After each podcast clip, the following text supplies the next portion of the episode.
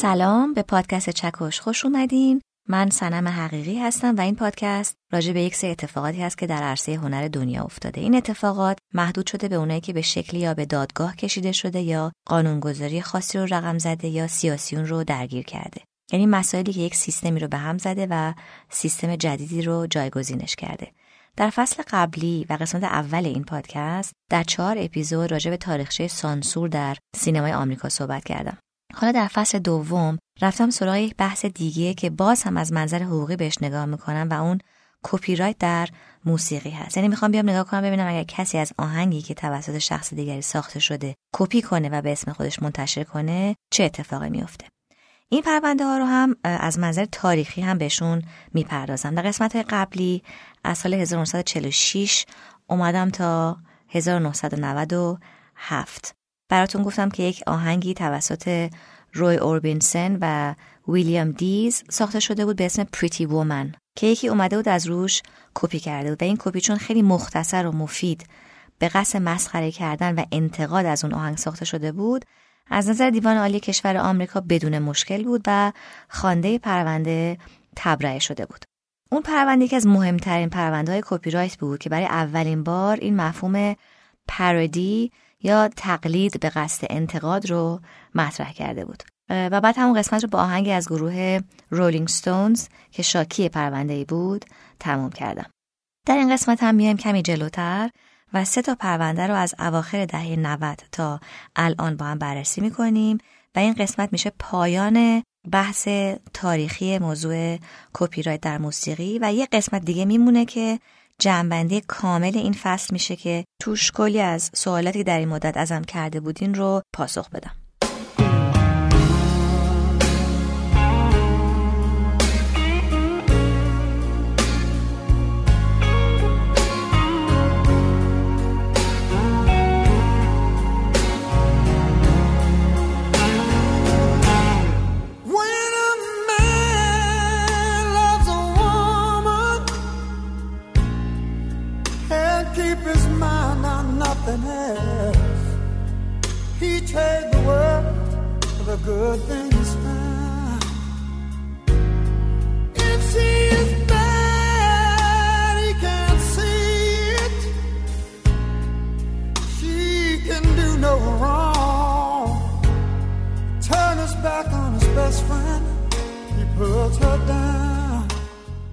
خواننده این آهنگی که شنیدین متولد 1953 که حدود 75 میلیون عدد از آلبوماش تا الان فروش رفته. 6 تا جایزه موزیک آمریکا و دو تا گرمی برده تا الان. در ابتدا در اواسط دهه هفتاد یه خواننده هارد راک و هیوی متال بود که بعدا آهنگای سولو خوند و یکی از جایزه های گرمیش هم همین آهنگی بود که براتون گذاشتم که در سال 1990 این جایزه رو برده بود. این خواننده اسمش هست مایکل بولتن. مایکل بولتن آهنگی رو توی سال 1991 ساخت به نام Love is a Wonderful Thing. با هم گوش بدیم.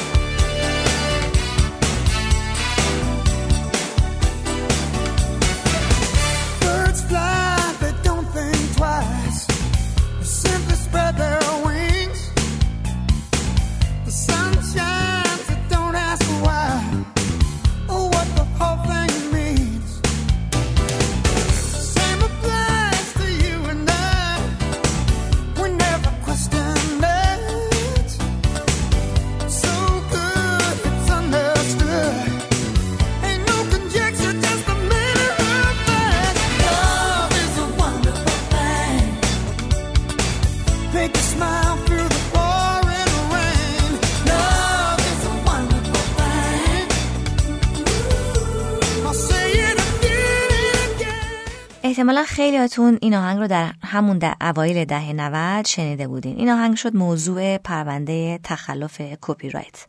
گروه موسیقی ایسلی برادرز یک گروه موسیقی خیلی معروف بودن که اومدن گفتن که مایکل بولتن کپی کرده ازشون. یه آهنگ از این گروه معروف بشنویم که ببینین کدوم گروه معروف رو دارم راجبشون صحبت می‌کنم که بعد براتون آهنگ مورد بحث رو پخش کنم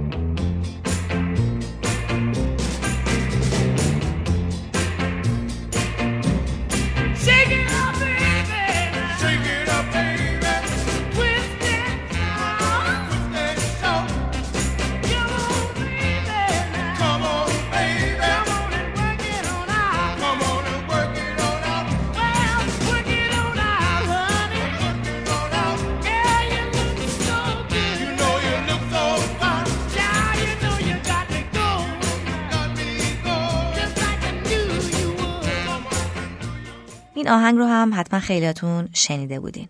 این آهنگ مال گروه ایسلی برادرزه که گفتم اومدن از مایکل بولتون شکایت کردن. گروه ایسلی برادرز یه گروه سیاه پوست اهل اوهایو بودن که در دهه 60 به خصوص خیلی معروف شده بودن. اینا یه آهنگ ساخته بودن در سال 1964 که گفتن شبیه این آهنگ مایکل بولتونه که براتون پخش کردم. یعنی تقریبا سی سال قبل از آهنگ مایکل بولتون. اسم آهنگشون هم هم اسم آهنگ مایکل بولتون بود یعنی همون Love is a Wonderful Thing حالا با همین آهنگ قدیمی ایسلی برادرز رو گوش بدیم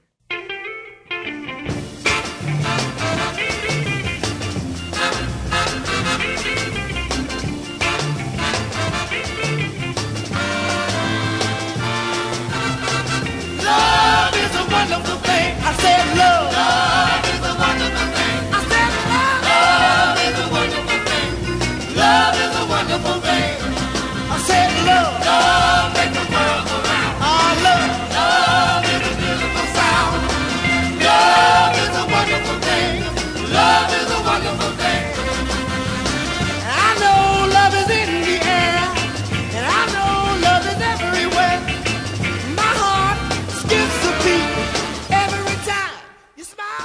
خب الان خودتون دیگه می‌دونین چطوری بررسی کنین که از نظر حقوقی این الان کپی هست یا نه.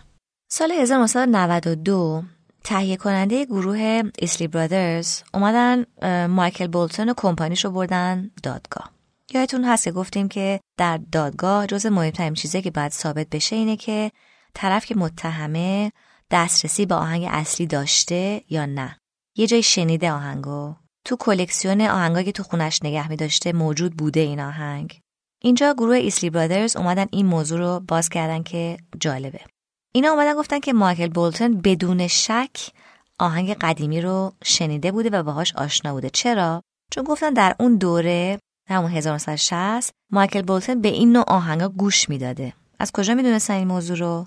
چون خود مایکل بولتون یه جایی توی مصاحبه گفته بوده که 13 14 ساله که بوده آهنگای گروه های سیاه رو خیلی گوش می‌داده و برادرش هم یه کلکسیون خیلی عالی از این نوع آهنگا داشته. و از اونجا که ایسلی برادرز خیلی معروف بودن ادعا کردن که قطعا آلبوم آهنگ اونها در مجموعه برادر مایکل بولتون پیدا می شده و خود مایکل بولتون هم حتما اون رو شنیده. بعد اومدن شاهد جمع کردن که اون موقع این آهنگ به خصوص ایسلی برادرز خیلی از رادیو تلویزیون پخش می شده مثلا گفته بودن که در طول 13 هفته این آهنگ 5 6 بار در روز پخش می شده و قطعا مایکل بولتون اون رو شنیده بوده. خب پس دادگاه اومد اول دسترسی رو نشون داد که مایکل بولتون دسترسی داشته به اون آهنگ قدیمی. بعد دادگاه اومد گفتش که خب حالا ببینیم شبیه هستن به هم یا نه که این رو سپرد به هیئت منصفه. مردم عادی. هیئت منصفه اومد به آهنگ گوش داد و همشون این تصمیم رو گرفتن که این دوتا آهنگ به هم شبیهن. به نظر شما هم شبیهن دیگه؟ یک بار دیگه کوتاه گوش بدیم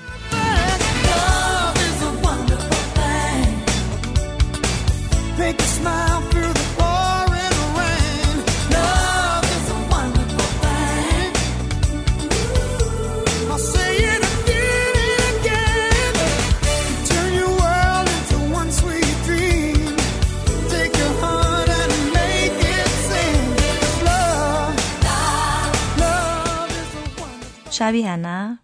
خلاصه نهایتا دادگاه رأی به تخلف مایکل بولتن داد و حالا اینجا جالب بدونین که دادگاه چطوری محاسبه می‌کنه درجه خسارتی رو که به گروه ایسلی برادرز وارد شده بوده. این آهنگ یک آهنگ از یک آلبوم پرفروش بود و کارشناسا اومدن تمام درآمدی که از این آلبوم به دست اومده بود و محاسبه کردن بعد یک درصدی از اون درآمد رو اختصاص دادن به این آهنگ به خصوص مثلا اومدن گفتن که این آهنگ 15 درصد از کل سودی که این شرکت برده بوده رو در بر می‌گرفته و همونقدر خسارت تعیین کردن.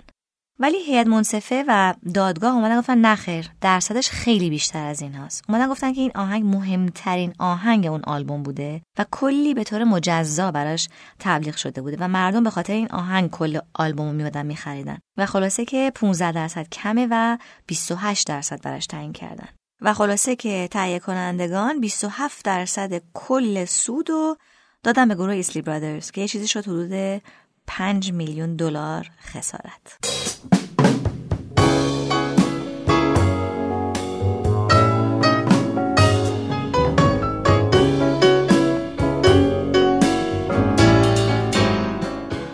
خب حالا بریم سراغ پرونده بعدی.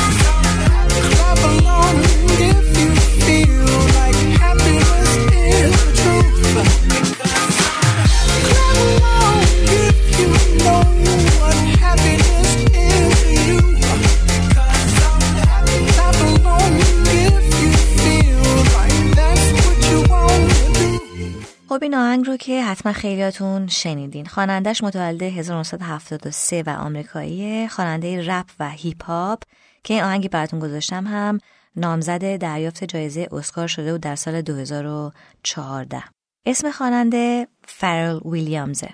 خب حالا همین آقای فرل ویلیامز اومد آهنگی ساخت به نام Blurred Lines که موضوع بحث کپی رایت بوده و گفتن کپیه قبل از اینکه این آهنگ رو براتون بگذارم شاکی رو بهتون معرفی کنم. آقای شاکی آهنگساز معروفی هست به نام ماروین گی که آمریکایی بود و سول و فانک و پاپ و جز و اینا کار می‌کرد. آقای ماروین گی در زمان خودش در سال 60 و 70 خیلی شهرت داشت و عاقبت تلخی هم داشت چون در سال 1984 در سن 45 سالگی به ضرب گلوله توسط پدر خودش به دلیلی که اینجا جای بحثش نیست به قتل می‌رسه. حالا می‌تونید داستانش رو گوگل کنین و بخونین. شما شاید با این آهنگ ماروین گی که در چارت سال 1965 اول شده بود آشنا باشین.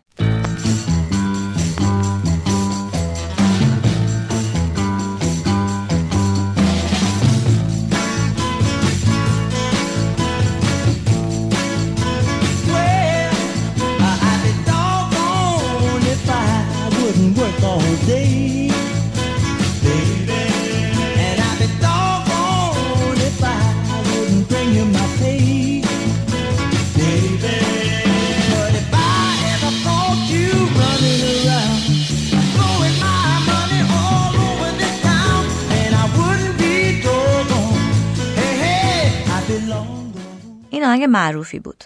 این آقای گی یه آهنگ دیگه ای نوشته در سال 1977 به نام Got to Give It Up.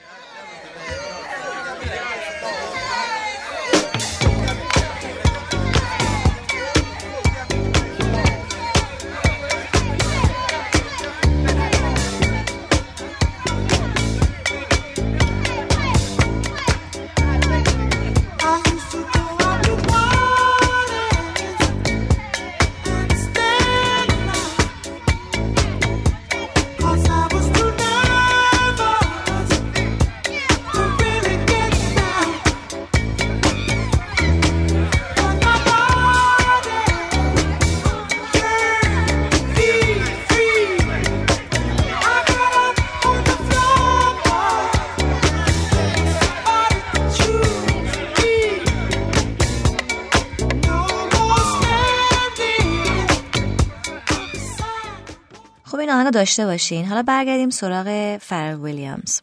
جالب اینجاست که فرل ویلیامز و همکارش داشتن یه روز توی استودیو ضبط می‌کردن که با خودشون میگن که کاش می‌شد که یه آهنگی بسازن با همون حس و حال آهنگای ماروین گی خیلی دوست داشتن ماروین گی و می‌خواستن بیان تو فضای آهنگای اون. این موضوع هم خودشون اذعان کرده بودن توی مصاحبه ای اینه که اون روز در عرض دو ساعت یه آهنگی می‌سازن میدن به مدیرشون که نظرش رو بگه. در سال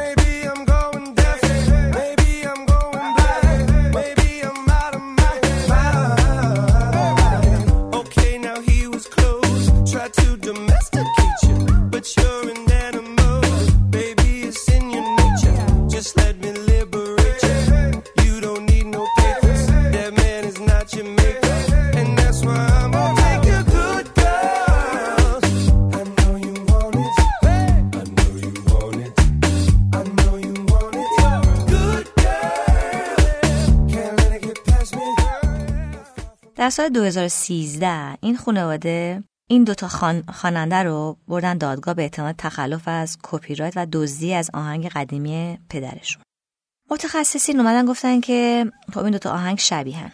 من متن حکم دادگاه تجدید نظر رو پیدا کردم و ولی متن دادگاه بدوی رو پیدا نکردم ولی حکم دادگاه تجدید نظر کمک کرد که بفهمم توی دادگاه بدوی چه مسائلی بررسی شده دادگاه اومد مسئله دسترسی رو بررسی کرد که خیلی پیچیده نبود. چون خود فرر ویلیامز و رابین تیکه که با هم کار کردن روی آهنگ اومده بودن در دادگاه شهادت داده بودن که هم آهنگ رو خیلی خوب میشناختن و هم اصلا کلا ازش الهام گرفته بودن. یعنی کاملا آگاه بودن که دارن چیکار می‌کنن. و گفتن که الهام گرفتن جرم نیست و اینا دزدی نکردن.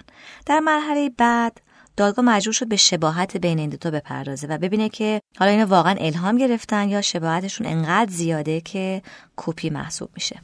گفتم دیگه که چند تا کارشناس آوردن که شباهت این دوتا آهنگ رو بررسی کنه و بعدا دادگاه اومد و رفت سراغ هیئت منصفه. خودمون رو بذاریم جای هیئت منصفه و یه بار دیگه دوتا آهنگ رو خیلی کوتاه بشنویم.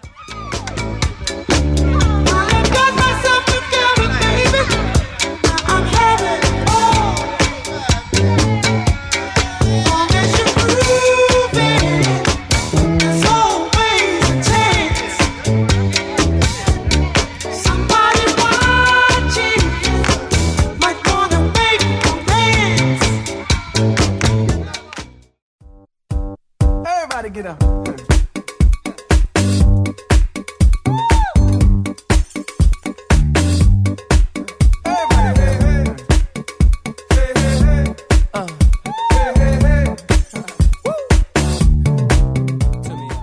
نباید تخصصی نگاه کنیم دیگه. یعنی همینجوری گوش میدیم شبیهن الهام گرفتن. از این آهنگ یاد اون آهنگ میفتین من شباهتشون رو زیاد می‌بینم. یعنی حس می‌کنم از الهام یکم اون طرفتره و اجازه باید می‌گرفتن هیئت منصفه دو روز وقت گذاشت و آخرش هم گفتش که این از الهام فراتره اجازه باید می‌گرفتن و کپی و تخلف و رأی بر تخلف از کپی رایت دادن و فرال ویلیامز و رابین تیک محکوم شدن به پرداخت حدود 5.5 میلیون دلار به خانواده ماروین گی. بعدا فرال ویلیامز اومد خیلی ابراز تاسف کرد و گفت خیلی متاسفه از این حکم دادگاه و گفتش که معتقده که این نوع بررسی کپی رایت اصلا برای صنعت آهنگسازی خوب نیست و اینطوری جلوی خلق اثر هنری گرفته میشه. چون هر چیزی که از هر چیز دیگه الهام گرفته باشه محکوم میشه و مشمول خسارت میشه و میگفتش که الهام گرفتن که از نکات قشنگ آهنگسازیه. و اینطوری با این سیستم دادگاه ممکن آهنگسازی رفته رفته محدود بشه. یادتونه که جورج هریسن مال گروه بیتلا که یک بار کپی کرده بود که براتون گفتم همینطوری ابراز تاسف کرده بود و شکایت کرده بود که دادگاه خیلی بسته و چارچوبی داره نگاه می‌کنه. ولی خب گفتم که وقتی خودشون می‌دونستن که الهام گرفتن و آهنگایی که ازشون استفاده کردن خیلی دوست داشتن و اینا خیلی صحوی نبوده و کافی بود برن اجازه بگیرن و خلاقیت خودشون رو هم داشته باشن در کنار این اجازه. دادگاه در واقع داره همینو میگه فعلا. داره میگه من نمیگم نساز. دارم میگم اجازه بگیر و بعد هر کاری دوست داشتی بکن.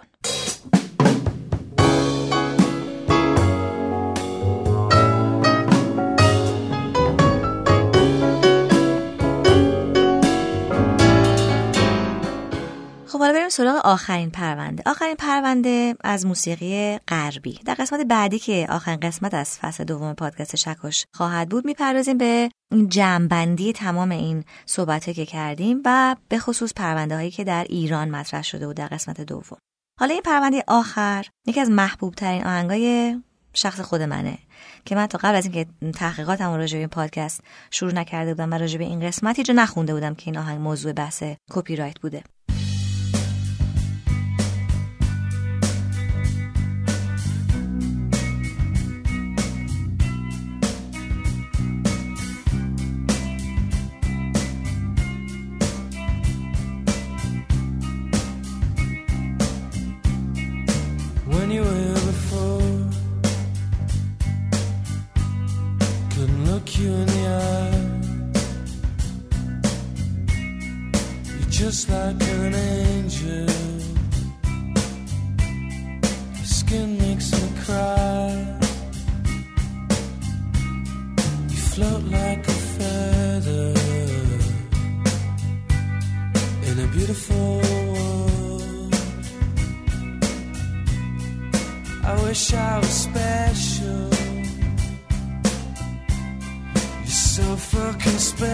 should.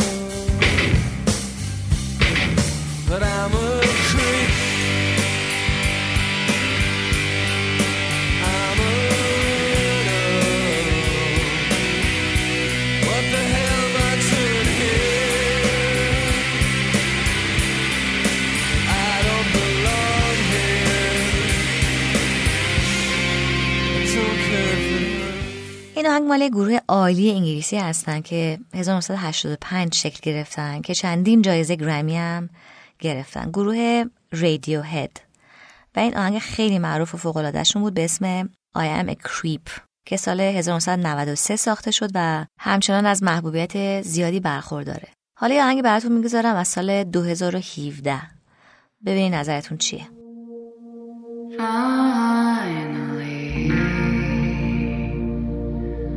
Crossing the threshold from the ordinary world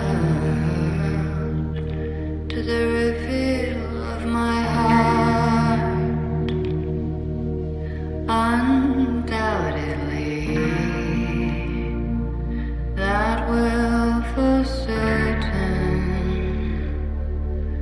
take the dead out of the sea.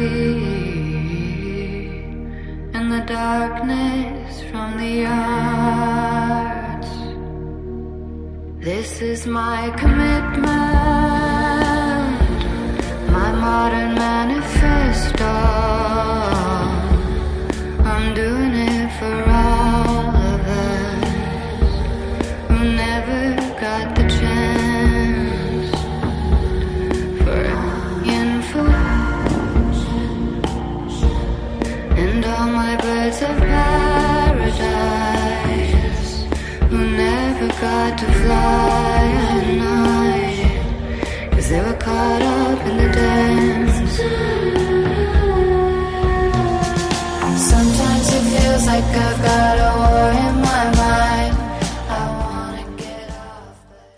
خانم لانا دل ری خونده لانا دل ری خانمی آمریکایی متولد 1985 که در همین 7 سال گذشتم خیلی معروف شده. خب این آهنگی براتون گذاشتم خیلی شبیه آهنگ رادیو هده نه؟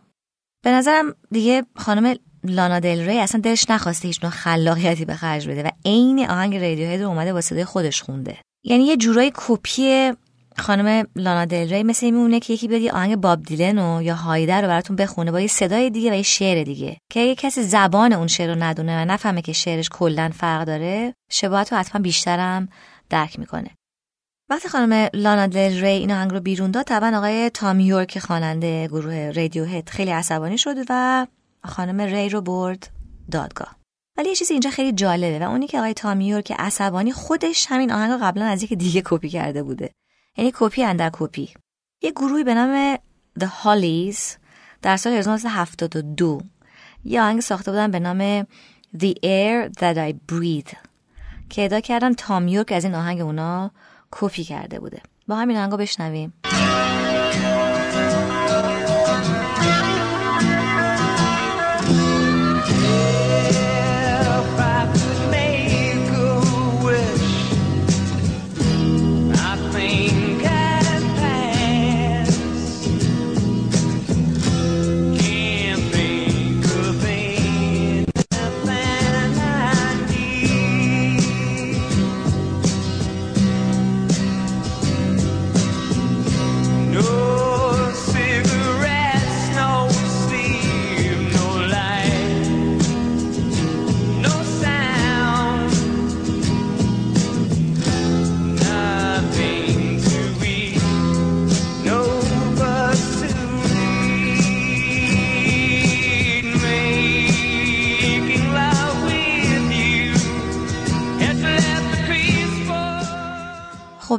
شبیه دیگه.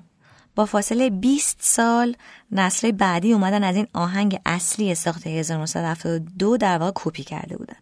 جالبه که گروه هالیز اومده بود از رادیوهد خسارت بگیره و تامیوک هم تایید کرده بود که کپی کرده. ولی هم موقع با هم به توافق رسیده بودن که هم از این به بعد اسم این گروه هالیز باید در صفحه بیاد و همین که یک مقداری از درآمد این آهنگ رو شرکت تامیوک بده به این گروه هالیز و خب مسئله خیلی خوب و خوش فیصله پیدا کرده بود. و حالا نوبت رسیده بود به لانا دل ری. تامیو کم که انگار یاد همون کپی کردن خودش و برخورد گروه هالیز افتاده بود رفت سراغ لانا دل که بهتون گفتم. اول بردش دادگاه ولی بعد از سیستم دادگاه اومدن بیرون و با هم سازش کردن. فعلا از جزئیات این پرونده و اینکه چه درصدی از درآمد این آهنگ رو باید لانا دل ری به تامیوک بده خبر ندارم. حالا جالبه که از خودم بپرسیم که خسارتی که لانا دل ری به تامیورک میده آیا مقدارش می‌رسه به هالیز؟ این آهنگساز اصلیه یا نه؟ اینم بستگی به قراریه که رادیوهد با گروه هالیز بسته بوده و این معلوم هم نیست چی بوده قرارش ولی در اینا نکتهایی که میشه بهشون توجه کرد. در اصل عده زیادی از کارشناسای موسیقی بعد از این کپی در کپی آهنگ I'm a Creep اومدن گفتن که باید دادگاه خیلی سخت نگیرن و مهم اینه که هر سه تا آهنگ آهنگای عالی و این موضوع باید در اثرگذاری آهنگ روی مردم بررسی بشه. یعنی کارشناسا البته و نه قضات. ترجیحشون اینه که بذارن دست آهنگسازا باز باشه. ولی گفتن دستتون باز باشه ولی دیگه زیرش نزنین و پررو نباشین که بیاین بگین من کپی نکردم. بیاین اجازه بگیرین و یه پولی هم بدین و خیال خودتون رو همه رو راحت کنین.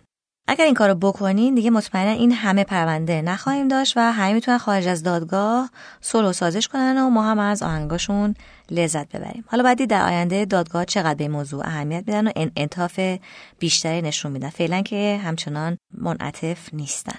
خب قبل از پایان این قسمت بگم که همین اواخر اوایل آبان سال 97 چیسی چپمن از یه خواننده به نام نیکی میناژ شکایت کرد. این آهنگ تریسی چپمن که خیلی هم معروفه با هم بشنویم.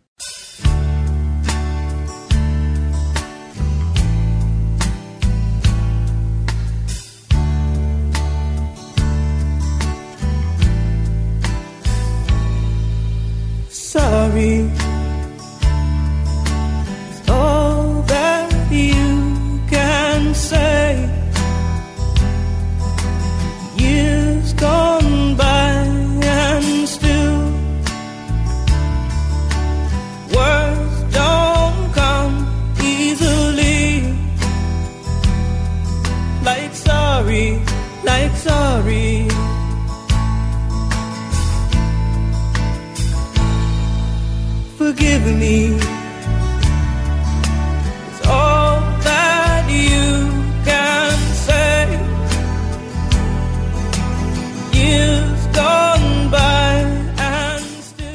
حالا بیاین گوش بدین با آهنگ نیکی میناش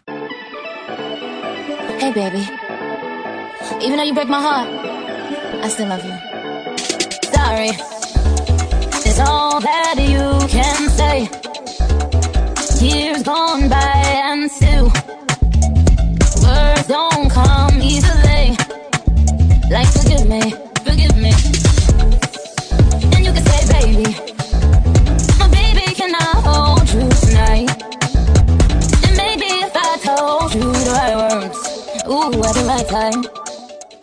خب شبیه دیگه. ولی بحث خیلی جالبه. چیسی چپمن حرف جالبی می‌زنه. حرف اصلیش اینه که مردم یه ارتباط خاصی با اون آهنگ اصلی برقرار کردن که کپی از اون آهنگ نباید اون فضا رو برای مردم عوض کنه. این نیاد اون حس مردم زخمی کنه یه جورایی. اون خاطره مردم از آهنگش رو به هم نریزه. یعنی خیلی مالی نگاه نمی‌کنه. میگه مردم با اون آهنگ من خاطره دارن. این خاطره خراب میشه. اگه یکی بیاد با کیفیت بد اونو بخونه. حالا تو این آهنگ کپی اون حس و حال آهنگ تریسی چپمن هست. به خصوص که با یک ضرب آهنگ عین همون شعر رو هم داره می‌خونه. حالا باید دیدی که شکایت تریسی چپمن تا کجا پیش میره. نیکی میناش همین آخری اومد گفتش که اون آهنگ تریسی چپمن اصلا ثبت قانونی نشده. ولی مثل اینکه شده. حالا باز وقاحت به خرج بده و زیرش بزنه که اینا خیلی واضحه که شبیهن شاید تریسی چپمن بیشتر عصبانی بشه با توجه به داستانه پرونده‌ای که تا الان براتون گفتم. حالا باید صبر کنیم ببینیم که آخر عاقبت این پرونده چی میشه. خب رسیدیم به آخر این قسمت از پادکست. من الان جمع‌بندی براتون نمی‌کنم از صحبت این قسمت. همه رو می‌گذارم یک جا در قسمت بعد که اون قسمت براتون بشه منبع در واقع این بحث کپی رایت که اگه سوالی داشتین راجع به مسئله کپی رایت اون قسمت رو گوش بدین و جوابتون رو بگیرین. تنها چیزی که هر چقدر تکرار کنم به نظرم کمه اینه که واقعا نظر کلی نمیشه داد راجع به آهنگای شبیه به هم. براتون گفتم که چقدر پشت رو داره این پرونده و پیچیده است. حالا خیلی مختصر و مفید براتون یک نتیجه گیری کامل خواهم کرد. قسمت قبلی پادکست چکاش می‌تونید در پلتفرم صوتی شنوتو و اپلیکیشن شنوتو و یا از طریق جستجو در اپ های پادکست پیدا کنید. تا اپیزود بعدی پادکست چکش خدا نگهدار.